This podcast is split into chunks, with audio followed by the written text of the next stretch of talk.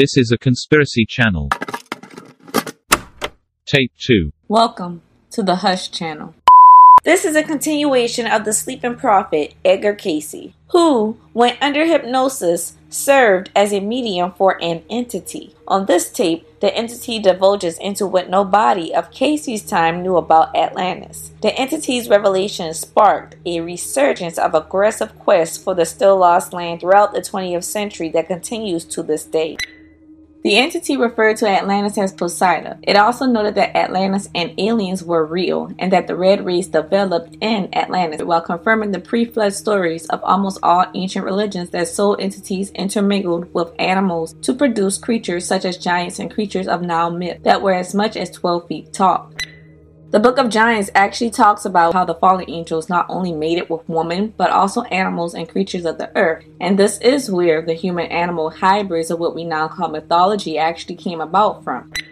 Several sarcophagi found at various sites in Egypt held chopped up bones of different animals. What's remarkable about this is that a lot of these fragmented pieces of bones had no matching genetic markers of anything else that we have found on Earth. Until this day, their species are still unidentified.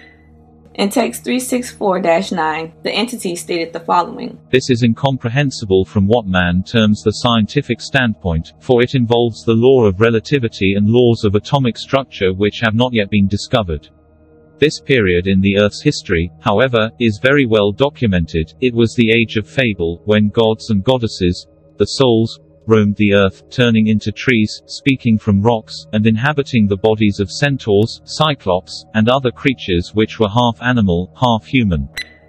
The entity's readings indicate that the latter stages of Lemuria and Atlantis was a time when the whole world spoke one language, a time prior to the Tower of Babel legend in the Bible, when the understandings were of one tongue. There had not yet been, as yet, the divisions of tongues. Now, the entity also stated that the beings that inhabited these now lost civilizations at their beginnings were not physical beings because they were closer to what he calls the source. The further away from the source mankind became, the more a physical body became necessary. This is quite an interesting point because when you look at religion, it always talks about leaving behind flesh, and that the whole point of our life on earth is to reach a point of ascension so that after death we can rid of our flesh and ascend spiritually so that our soul can go back to source or what one might call God. So it's funny that the entity states that when we were closer to source or what one might call God, that we were spiritual beings, beings without flesh, beings without a physical, because it was not necessary necessary. But in the grand scheme of mankind's fall, we now require a physical body. I heard this theory about why the reptilians of the Anunnaki operate under predictive programming, whereas they have to, in some way, shape, or form, inform the masses of what they are going to do before doing it, which a lot of people find these subliminals per se in shows like The Simpsons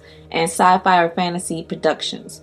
This theory, though, consists of the world being ruled by the cabal, and that these people who run everything on earth are reptilians, and that they subliminally let the world know what's going to happen next because they believe in the law of bad karma and bad frequencies that can deter them from ascension meaning that by giving the masses a heads up, they are clear of whatever happens when things come to fruition. This is important to them because bad karma will prevent them from ascending, which is important to them as it is to humans who are religious. An example of this would be if I told you that someone was going to stop by your house at 1 a.m. tomorrow night and break in through the side door and set it on fire. So when this thing happens the next night at 1 a.m. and there's a break in at the side door before a fire burns you, your family, and your house down to a crisp, the universal law of karma will not penalize the criminal negatively because you had every opportunity to take precautions precaution by calling the police, vacating your home, and or being ready to eliminate the threat by violence. It's just something to think about though that ascension is perhaps a universal desire and the ability to not be bound to a physical body is also perhaps another universal goal for each entity, regardless of species and how advanced they are. Then the part about the age of fable and how the gods inhabited nature going into the likes of trees and rocks. This reminds me of the original language of the Khoisan, which is a click language. The Khoisan are actually the oldest ethnic group found on this this planet. The genetic makeup of the Khoisan population are genetically diverse and extremely different to other human populations, of which Researchers have actually noted that the Khoisan have different and ancient indigenous lineage that predates Homo sapiens by 30,000 plus years, making them of archaic human category. And science does prove that the origin of humanity lies within southern Africa. And when you think about how humans domesticate and communicate with animals, clicks are used. Think about calling your dog, cat, and even horses. You do this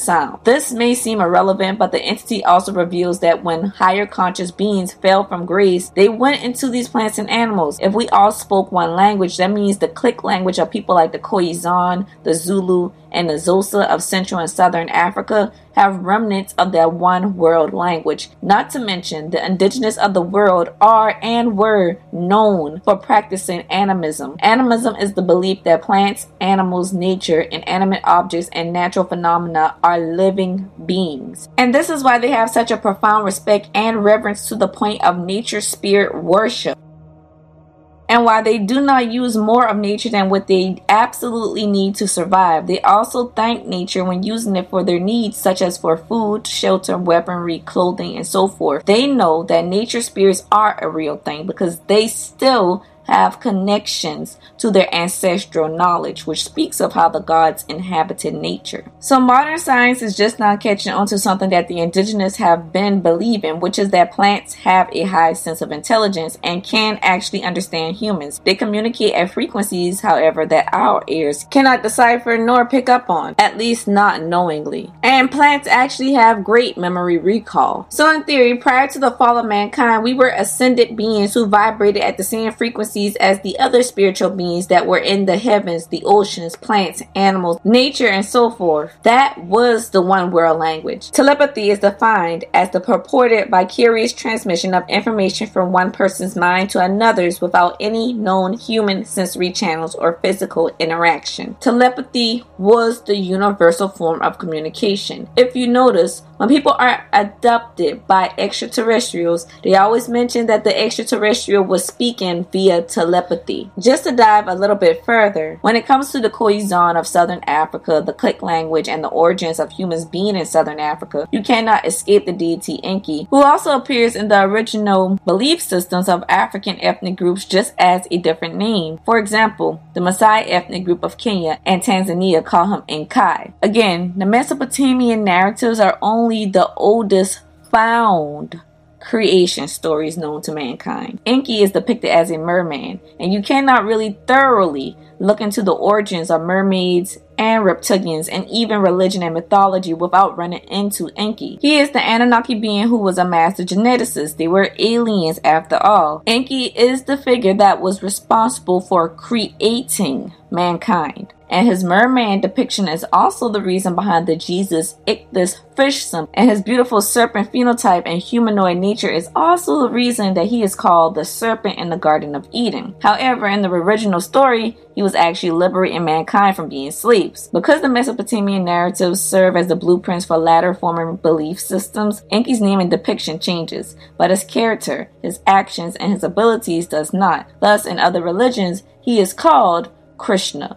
Horus, Osiris, Heru, Hercules, Hades, Satan, and Jesus Christ himself. But that there is a whole other rabbit hole with quite the plot twist. Not to mention, when you speak of mankind intermingling continuously with the fallen, even after the Great Flood, you do notice that the Khoisan also have that beautiful serpent like phenotype that the Sumerians noted that Enki has. And not only does the Khoisan have this phenotype, but so does a lot of the indigenous ethnic groups throughout Africa, throughout northern, eastern, and South Asia, as well as the Americas. Given the fact fact that Enki is the leader of the fallen angels and that the Khoisan originate out of his domain of ancient Ethiopia in southern Africa, this does bear some weight. The point here is that modern science has finally caught up to what the indigenous of the world and mythology has been saying all along. According to these readings, the people of Atlantis became aware of the fact that their civilization was about to be destroyed. As a result, they hid identical records of the Atlantean civilization in Bimini, in Egypt, and in the Yucatan. Numerous readings contend that this hall of records will be discovered at the right time when certain events have transpired, and that this hall of records in Egypt could be found under the Sphinx, however, not through the connecting chambers that people have been entering from the right paw of the Sphinx. In another reading, the entity then states that there are 32 plates or tablets and records made by the entity itself that are preserved in the Egyptian Hall of Records, which would require interpretation, and that this interpretation would take some time, it is likely that the glyphs on these tablets are a precursor to hieroglyphics. Several readings refer to the dissensions, the rebellions, the disturbances, the turmoil, and the destruction that happened in Atlantis between two spiritual groups. One group was named the Sons of the Law of One, and the other group was named the Sons of Belial. According to these readings, the entity itself was a part of the Sons of Belial and aided against warring against those of the Sons of the Law of 1. Apparently, some of the priests in Atlantis were corrupt, focusing on the material rather than the spiritual. They practiced the black arts, misused spiritual laws, and desire to dominate others. The readings document the ongoing wars, plural, between these two factions. So, to break this entire segment down into modern terms, the sons of Belial are the fallen angels and the humans who sided with them, spoken of in Abrahamic religions. The sons of the Law of One are the angels who stood by the biblical gods. As far as which party is good or evil, that just depends on what you believe in. But I say that to say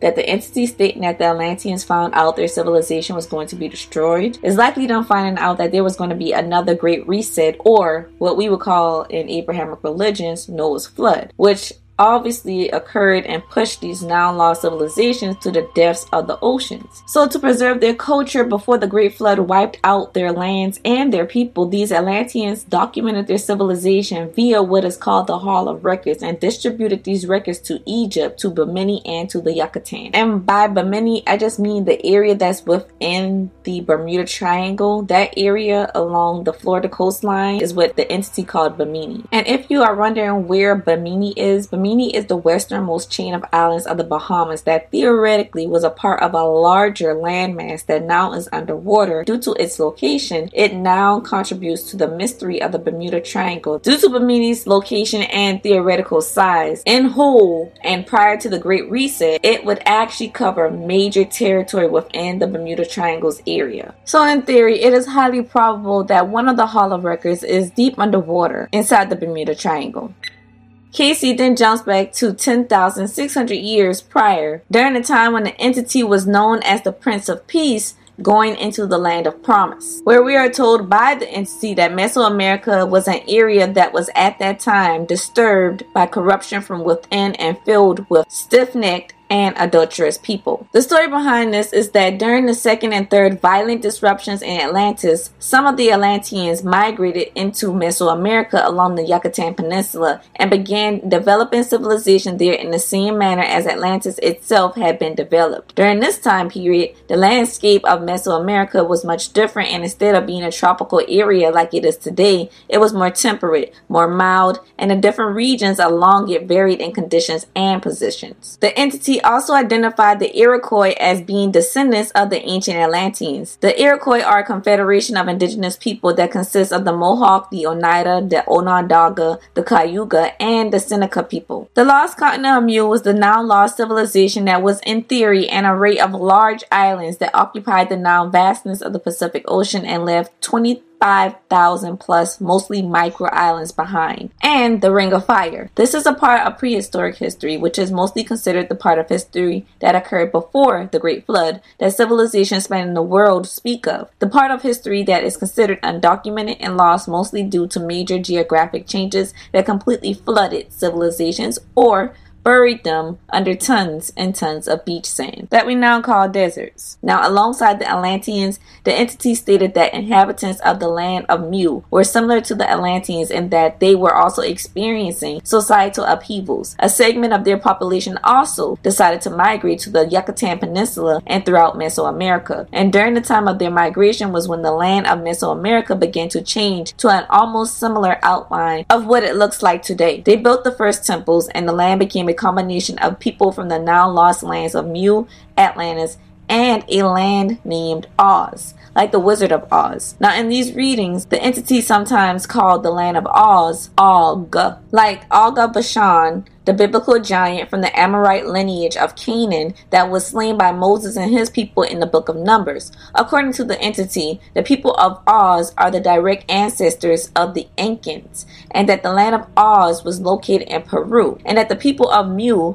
Atlantis, and Oz were the three groups of people who lived in Mesoamerica, in New Mexico, and in the southern portions of what is now called California. I do want to note that in another reading, reading 620, the entity notes that the lost tribes or children of promise also settled in the Aleutian Islands, which are the southwesternmost archipelago of islands of modern day Alaska. This web of information is all quite interesting because when Europeans first arrived to California, it was noted how beautifully architected and pristine the cities were. They were considered more grand than anything the colonizers had ever seen, even in Europe, and it was estimated that 300,000 plus indigenous people lived in California, divided into 500 plus groups. It makes me think that the seven cities of gold and also the legend of the city of lizard people that now lies below Los Angeles that the Hopi indigenous tell of, noting that the Hopi indigenous are the oldest indigenous group in North America. And underground surveys do actually show that their legend of underground tunnels could be true, except modern technology has in the past been unable to dig far enough to reach these tunnels that were picked up on radar. But also, when you think about Dorothy and the Wizard of Oz, Dorothy is in San Francisco. An earthquake hits. She falls into the earth and travels to an underground kingdom which leads to the enchanted land of Oz, which is presumably in the Pacific Ocean. Could the story have been based off the actual land of Oz? Because we always hear about these other lost continents of Atlantis, Lemuria, of Mu, Kumari Kandam, but the land of Oz is not a popular one. Carolyn27 on WordPress made some fairly interesting points about L. Frank Baum's story of Oz. In The Wizard of Oz, Dorothy gets carried away in a cyclone, not a tornado, and cyclones typically occur in the Pacific, of which Peru does border the Pacific Ocean Ocean and also the Peruvian islands are inside of the Pacific Ocean. In the Ozma of Oz, Dorothy is on a steamship bound for Australia with her uncle. When she is shipwrecked, she washes up on an island which holds the land of Oz inside of it. The island, like Australia, has deserts, mountains, and farmlands. Dorothy encounters the land of Ev and then crosses the deadly desert before returning to Oz. Now, the first Oz book came out in the year 1900. Edgar Cayce would have been 23 years old. After the people of Mu, Atlantis, and Oz settle among these lands, later is when the entity says that a division of people from the Promised Land migrated over on boats. In theory, these people from the Promised Land are the lost tribes of Israel. And the entity explained that's why in modern day, that's why the ancient ruins found throughout Mesoamerica show facets of Egyptian, Lemurian, and Oz architecture construction, etchings, altars, depictions, and gods. The lost tribes infused their way of life upon the peoples from you that dwelled in the southernmost portion of what is now called the United States of America, and then moved on to doing the same thing to those dwelling in Mexico and along the Yucatan Peninsula. Stories of the lost tribes being in America have actually been around for quite a long time.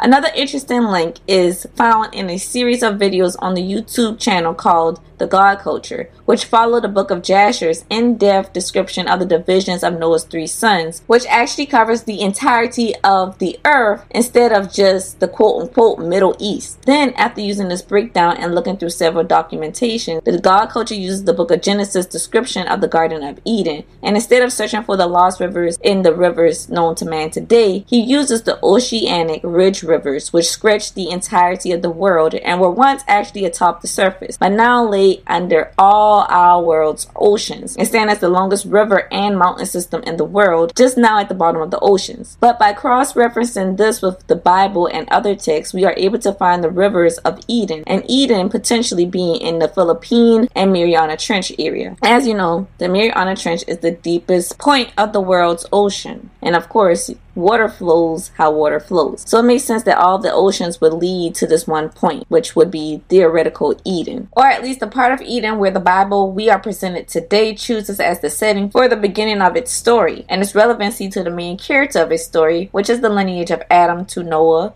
then Shem to Abraham, and then Abraham to Jesus. Because in a larger theory, the whole earth is and was Eden. Not to mention that the Philippines has over 7,100 plus and counting islands and only 2,000 of them are inhabited. And people don't even tend to inhabit the entirety of the island, mainly the coastal regions of these 2,000 inhabited islands. So that whole area is a whole question mark. And it doesn't help that evidence from South American ruins actually noted that, that there was a lost continent of Mu that consisted of large islands that actually fill the Pacific Ocean and the area which falls within vicinity of the Philippines and the Mariana Trench. So possibly the part of the Garden of Eden as it pertains to Adam and Cain was located on one of these large islands that was inside of the land of Mule, which ultimately sunk due to the great flood. Genesis 3 and 24 after all does say so he drove out the man and he placed at the east of the garden of eden cherubims and a flaming sword which turned every way to keep the way of the tree of life you can't make this up the ring of fire is an almost 25000 mile long horseshoe shaped rim around the pacific ocean which starts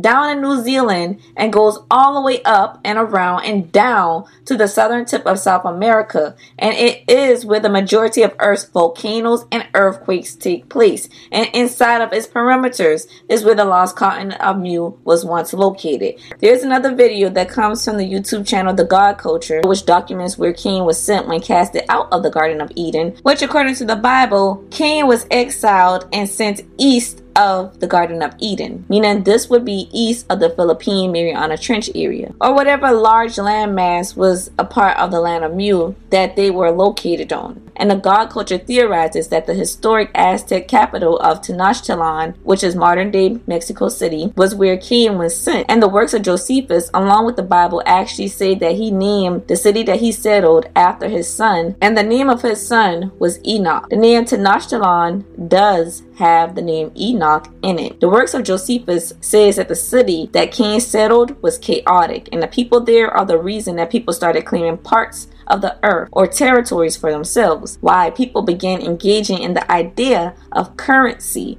wealth, power, and sexual transgressions. This lines up with what the entity claimed about Mesoamerica when it stated Mesoamerica was an area that was disturbed by corruption from within and filled with stiff necked and adulterous people. The Book of Jubilees states that Cain murdered his brother with a stone and that Cain was killed by the same instrument that he used against his brother, that his house fell on him, and he was killed by its stone. The name Tenochtitlan comes from the Aztec language of Nahuatl, and it derives from the Nahuatl word tetl, which means rock. Isn't that ironic? And Nachtilo, which means prickly pears, which is why the name of Tenochtitlan is believed to mean among the prickly pears growing among rocks. The way that King died could be an allegory for how the city that he built and the lifestyle that he created came back to bite him in the rear and when Cain had traveled over many countries, he, with his wife, built a city, named Nod, which is a place so called, and there he settled his abode, where also he had children. However, he did not accept of his punishment in order to amendment, but to increase his wickedness, for he only aimed to procure everything that was for his own bodily pleasure, though it obliged him to be injurious to his neighbors. He augmented his household substance with much wealth, by rapine and violence, he excited his acquaintance to procure pleasures and spoils by robbery, and became a great leader of men into wicked courses. He also introduced a change in that way of simplicity wherein men lived before, and was the author of measures and weights. And whereas they lived innocently and generously while they knew nothing of such arts, he changed the world into cunning craftiness. He first of all set boundaries about lands, he built a city, and fortified it with walls, and he compelled his family to come together to it, and called that city Enoch, after the name of his eldest son Enoch. Now Jared was the son of Enoch, whose son was Malaleel, whose son was Methuselah, whose son was Lamech, who had 77 children by two wives, Silla and Ada. Of those children by Ada, one was Jabal, he erected tents, and loved the life of a shepherd. But Jubal, who was born of the same mother with him, exercised himself in music, and invented the psaltery and the harp. But Jubal, one of his children by the other wife, exceeded all men in strength, and was very expert and famous in martial performances. He procured what tended to the pleasures of the body by that method, and first of all invented the art of making brass. Lamech was also the father of a daughter, whose name was Naamah and because he was so skillful in matters of divine revelation, that he knew he was to be punished for Cain's murder of his brother, he made that known to his wives. Nay, even while Adam was alive, it came to pass that the posterity of Cain became exceeding wicked, everyone successively dying, one after another, more wicked than the former they were intolerable in war, and vehement in robberies, and if anyone were slow to murder people, yet was he bold in his profligate behavior, in acting unjustly, and doing injuries for gain. This is the end of tape 2.